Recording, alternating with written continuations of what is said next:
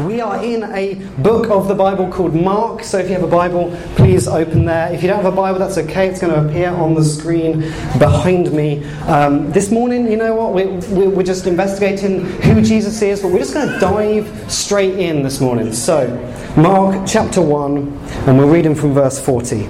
Let's read together.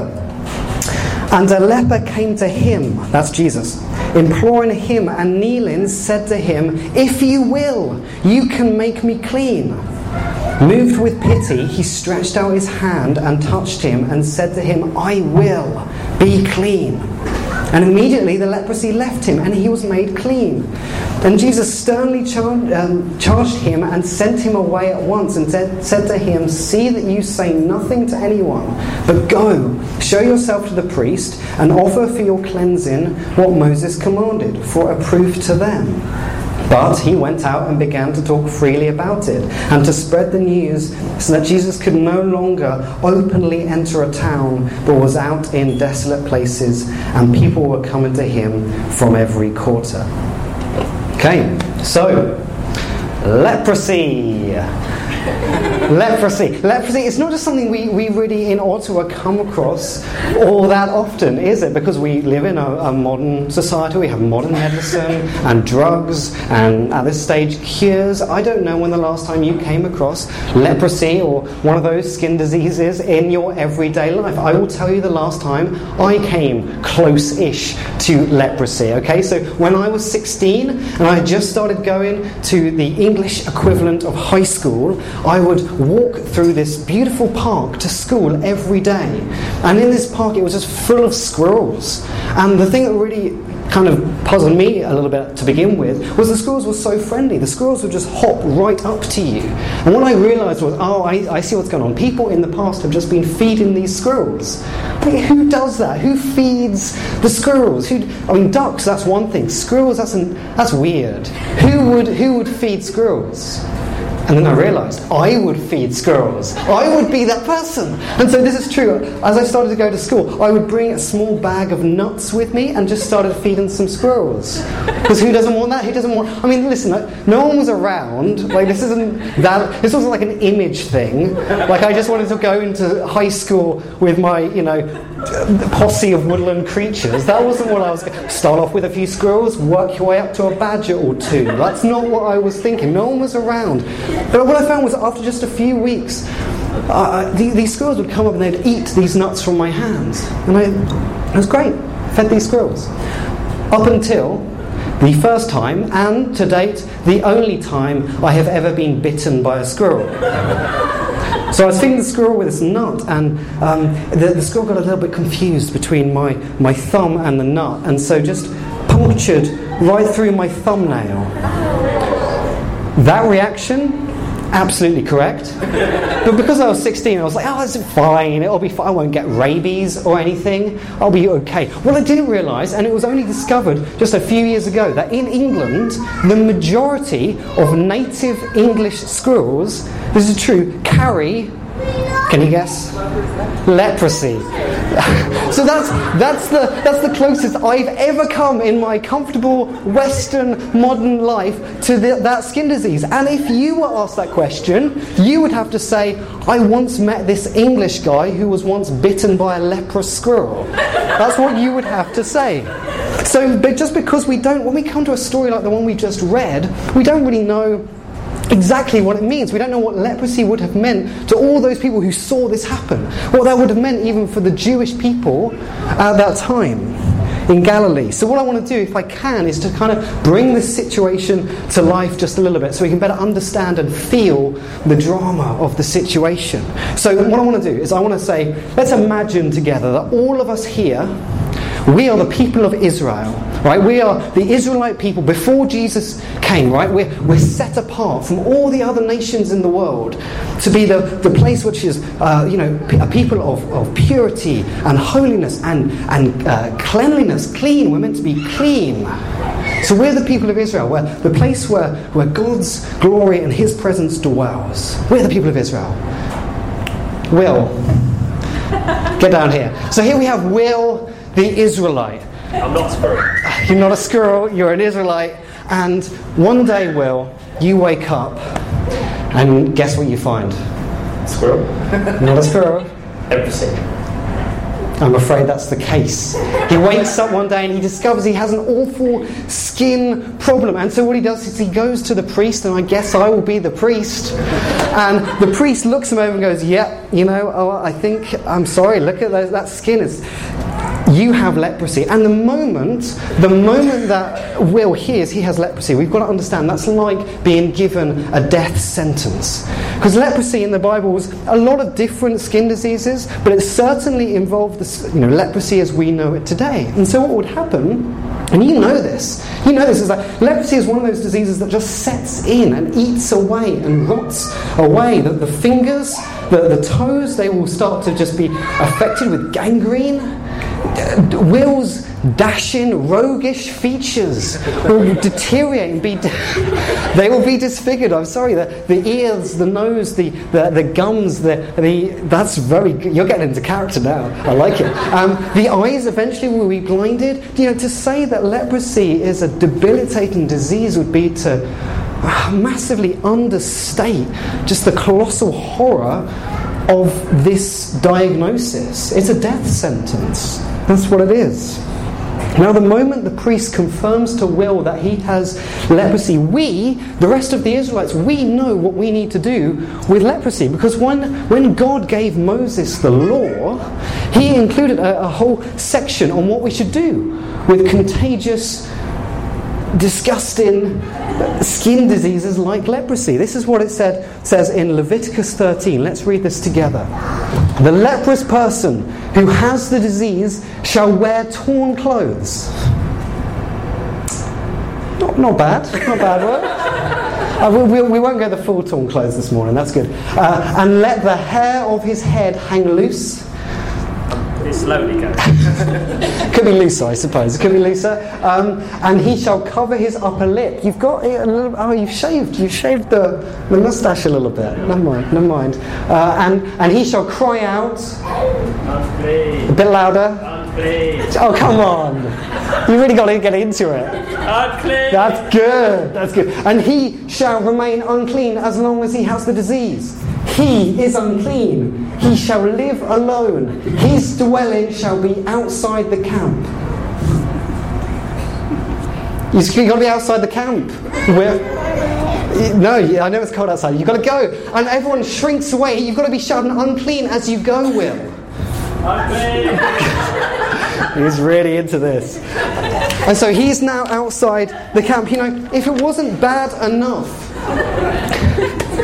I am enjoying this so much more than I thought I would. Um, if it wasn't bad to discover that Will has, you know, a death sentence that is leprosy, now we see yet more. He's just trying to distract me at this stage. Now we see yet more awful consequences. I mean, first of all, there's the obvious one. He's outside, he's living away from the Israelite people. You notice that Holly didn't go out and join her husband. No, he's outside there alone with no friends, no family.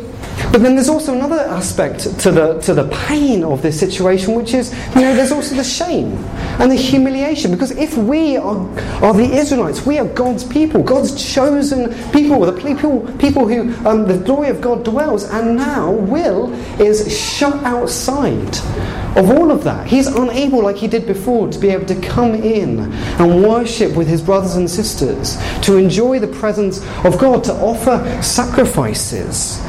Really, I mean, Will goes from being Will the Israelite to being Will the leper. Will becomes unclean, not just in front of all of us, but also unclean before God. This is a serious situation. So, in this story that we've just read, this leper comes to Jesus in Galilee. You know, that's already shocking, so surprising, how astonishing that this leprous individual has come back in to try and he's heard that someone is going around healing people. And as much as oh no, is, is, this true? Is there someone who can heal me? He, he, just thinks this is a glimmer of hope. Maybe this leper had been living with this death sentence for decades. And just thinks, well, I've got to, I've got to go. I've got to come back in and, and see what, what I can even if it meant for him to walk all the way through Galilee. Did you get cold? a little bit cold. We'll need you in a second, Will. Um, so, eh, you know, he's had to go through all of Galilee shouting out, unclean, unclean, whenever he sees somebody, and, and reminded himself all these, the, the hate filled, fear filled stares of people in Galilee, just knowing he's not going to be there. He's unclean. But the leper still comes, and here's why because the leper knows what else is in Leviticus. Because there's this whole section, we're not going to read the whole of it, but there's this section where um, God in the law says, here's what happens, what should happen if a miraculous healing takes place. And essentially, what happens, let's say, well, see, I would have, if you just waited, you would be back inside, but you're like, no, I'm going back in. So, Will, you, good news, you've had some, some miraculous healing. Great. Great, fantastic. So what he does is he comes back in, and, and the priest then goes to the leper, and over the course of about eight days, kind of looks him over, makes sure has the leprosy really gone. And then, if it has, part of the sacrifices that would be offered would be there's this kind of um, flowery herb called hyssop, and this they they bring this hyssop, this flowery herb, and they would sacrifice it, um, burn it, and then they would look at Will or look at the leper and say, "You are now clean." You'd be pronounced clean, and you would be. Hooray! And everyone said, Hooray! Hooray! That was pretty good, actually. Um, wasn't expecting that. You're into this, I like it. Um, and so you would be clean, and you can now uh, rejoin the people of Israel. Round of applause for Will. Will the Israelite. There he is. See, here's the parallel between that man and the rest of us. Because in this story, you know, the, the, leper comes to Jesus and he's not yet clean. One thing the Bible as a whole makes itself very clear about, again and again, all the way through, is that actually, without God doing something, we are all unclean before God. You know, for the person with leprosy, you know, if Will had actually come in this morning leprous, I, we would have been able to tell because it's, it's, it's, in, in that sense it's skin deep, it's superficial. You can you can see the problem. But the Bible again and again talks about a kind of uncleanliness that is actually much deeper and much more serious. You know, just like Will the leper being outside of God's presence, outside of the acceptance of God. It's our sin against God that makes us unclean, that prevents us from coming to Him. And listen, I've done this sort of talk enough times to know that there are two groups of people listening to me in this room. And they will hear me say, Our sin makes us unclean before God. And I know that there's one group of people who are thinking, Does it? Does am I, am I really unclean? Am I really am I really sinful? Is that really am I unclean before God? I don't know if I feel that way. And then there's another group of people who would say, Yes, I I have known what it has been like to be unclean, to be unclean before God, to have my sin between me and God. I know that feeling. I have known it very well. What's going on there? What is the difference between those two groups of people? Well, I'd say that there's, um, I, would say it's actually based on what sort of comparison you're making and who you're comparing yourself to. Because if I were to start comparing myself to some, you know, other people, you know, hey, maybe I'm not Mother Teresa, but I, hey, I'm not Hitler, right? Some of you are going, you're definitely not Mother Teresa. You're definitely not Mother Teresa. But like, well, maybe, maybe I would start comparing myself. You know, maybe I'm not as good as you, uh, but I'm definitely better than all of you lots over there. And I could end up feeling very good about myself. The, the example I like to give of this sort of thing is it's a bit like sheep, and, and comparing sheep to, to the grass that they're, they're standing on. So here's a picture of a sheep. Look at that sheep, glorious, white, pure and clean, not like, oh, look at that disgusting grass. It's green, it's not white at all. That, what a, what a glorious, pure, holy, clean sheep that is. Pure as the driven snow. Which is a stupid phrase to apply to sheep because it, like, back in England, I just where I used to live, I used to look up at the, the rolling South Downs, my homeland, and I'd look up, and on the, in, in the fields there'd be loads and loads of sheep all over the place. You'd see them really, really clear against the green grass. But then, when it snowed, The, the, the sheep did not go invisible. In fact, you know, pure as the driven snow. You take a look at those sheep and you go, oh, oh that's, that's, not a, that's not a white sheep at all. Just, they start to look against the purity, the real cleanliness, and pure, clean snow, white snow. They just start to look a little, little bit brown, oh, a little bit yellowy, and a little, actually, just disgusting. Sorry, sheep, but it's, it's true. And, and, so the comparison, yeah, you, you may compare yourself to, to me and think, actually, you know what? I'm a pretty good, clean, holy, righteous person. But that's not the comparison that the Bible wants us to make.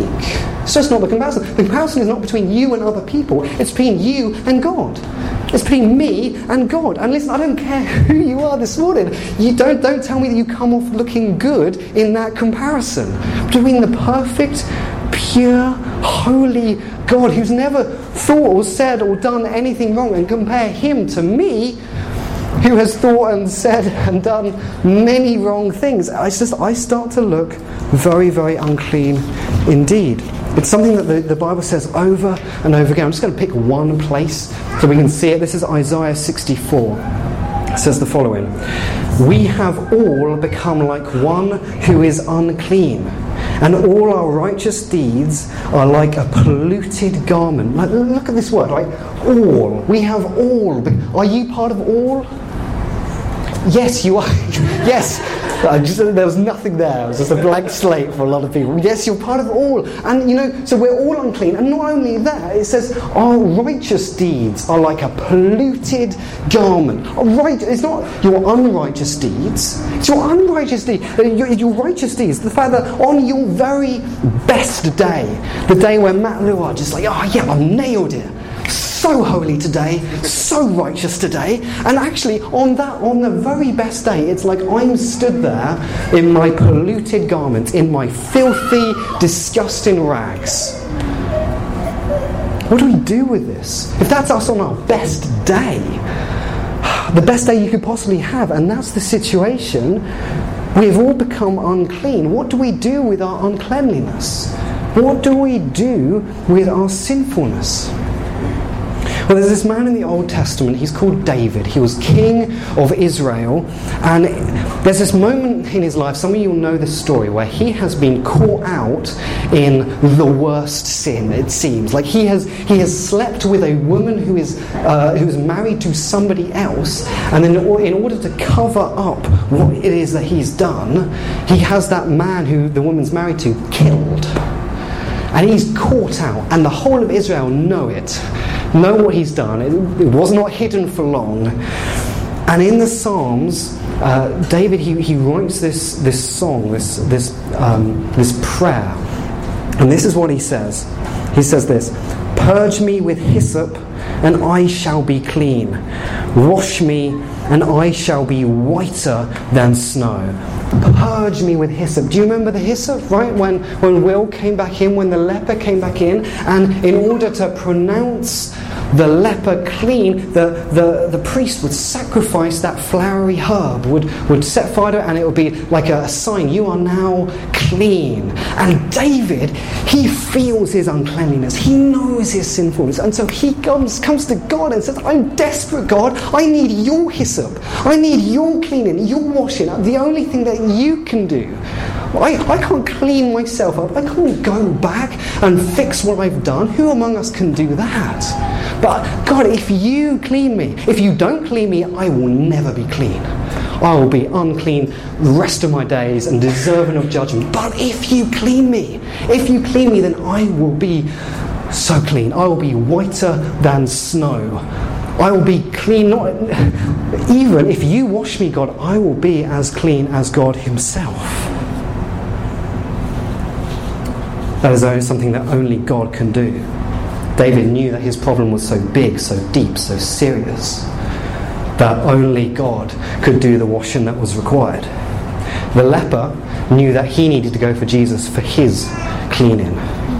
There's a sense, isn't there, that just in the way that the leper comes to Jesus, he, it's almost as if he doesn't exactly know what he's going to get. He says, If you will, you can make me clean. You can make me clean. but I don't know if you will. I don't know if that's going to happen. He knows he's not just going to roll up and go, Oi, Son of God, come on, hurry up with this cleaning, all right? This has been. He knows he can't just go and demand something from God. He says, I, I know you can make me clean, but if you will, if you will. You know, Christians, can't we end up praying like that sometimes? When it, when it comes to things like sickness or, or healing, we go, oh, does, if, if you will, God, does he want, does he really want to heal? Well, hang on, we know more than the leper does at this stage. We, we know more than even David does. We know how this story with Jesus ends.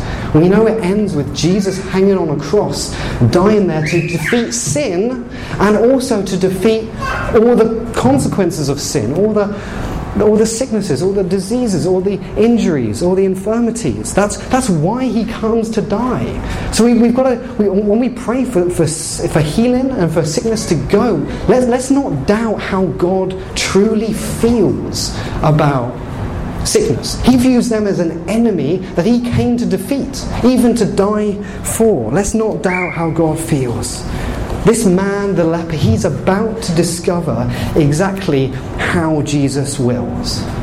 You know, he says, if you will, and it's, it's almost as, as, as if Jesus reacts strongly to those words and just fires back, you know, if you will, I will. Be clean. It's just, it, there's, it, it provokes something in him. You know, Jesus he reaches out and he touches this leprous man with, with such compassion that it just must have been shocking.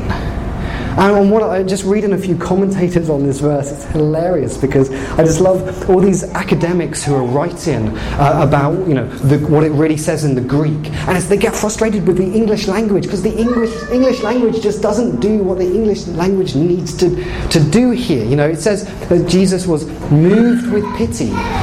And I don't know what you think of. You know, if I were to um, if I were to look at Rich in a pitying way, the expression on my face might be one of you know, a slight, slight sigh, slight shrug of the shoulders and a shake of the head, you know, pity. And actually, that's not at all what, what is actually going on here. Jesus doesn't go, oh, oh, well, I guess that's, I guess I should do so. That's not what's going on here. You know, the, the, the Greek literally is Jesus was deeply moved even to his bowels. In, in the very deepest place, Jesus feels compassion for this man. It's as if Jesus looks at this man and feels the man's pain as if it were his own.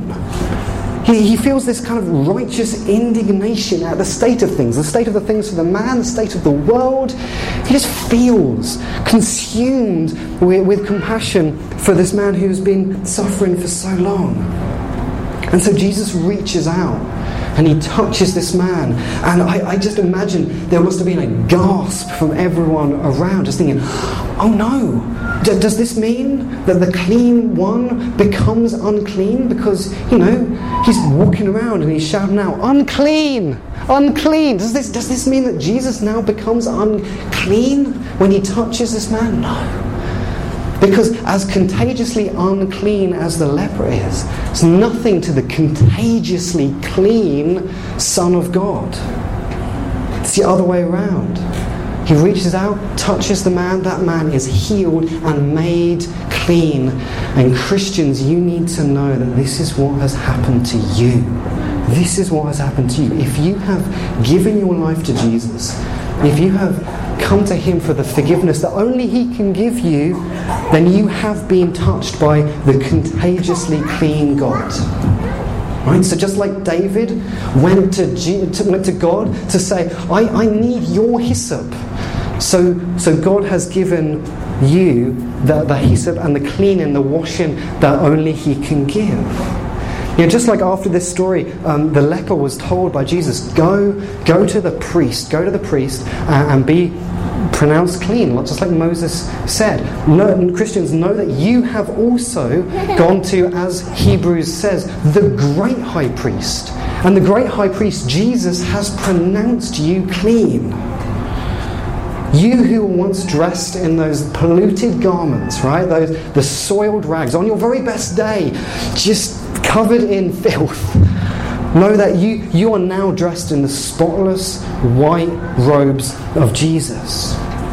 Because Jesus was the one sent outside the camp. Jesus was the one who, who went outside carrying a cross, carrying that death sentence, sent outside the presence of God, even rejected by God Himself. He, Jesus became the leper for you, He became the unclean one for you. He became as one from whom men hide their faces. He was despised, and we esteemed Him not, as Isaiah says. Jesus became the outsider, the hated one.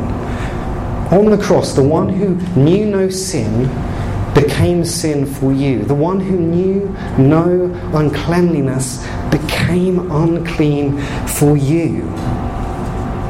That's the gospel, that's grace. That's what Jesus has done for you. And in, in, a few moments, we're going to respond in perhaps the best way there is. We're going to come to this table, we're going to take communion together, we're going to worship and sing to God and celebrate all that He's done for us. We haven't deserved it, we didn't clean ourselves up, we didn't work some miracle for ourselves. Yes, oh, my Lord has made Himself clean. No, we come to this table only on what Jesus has done.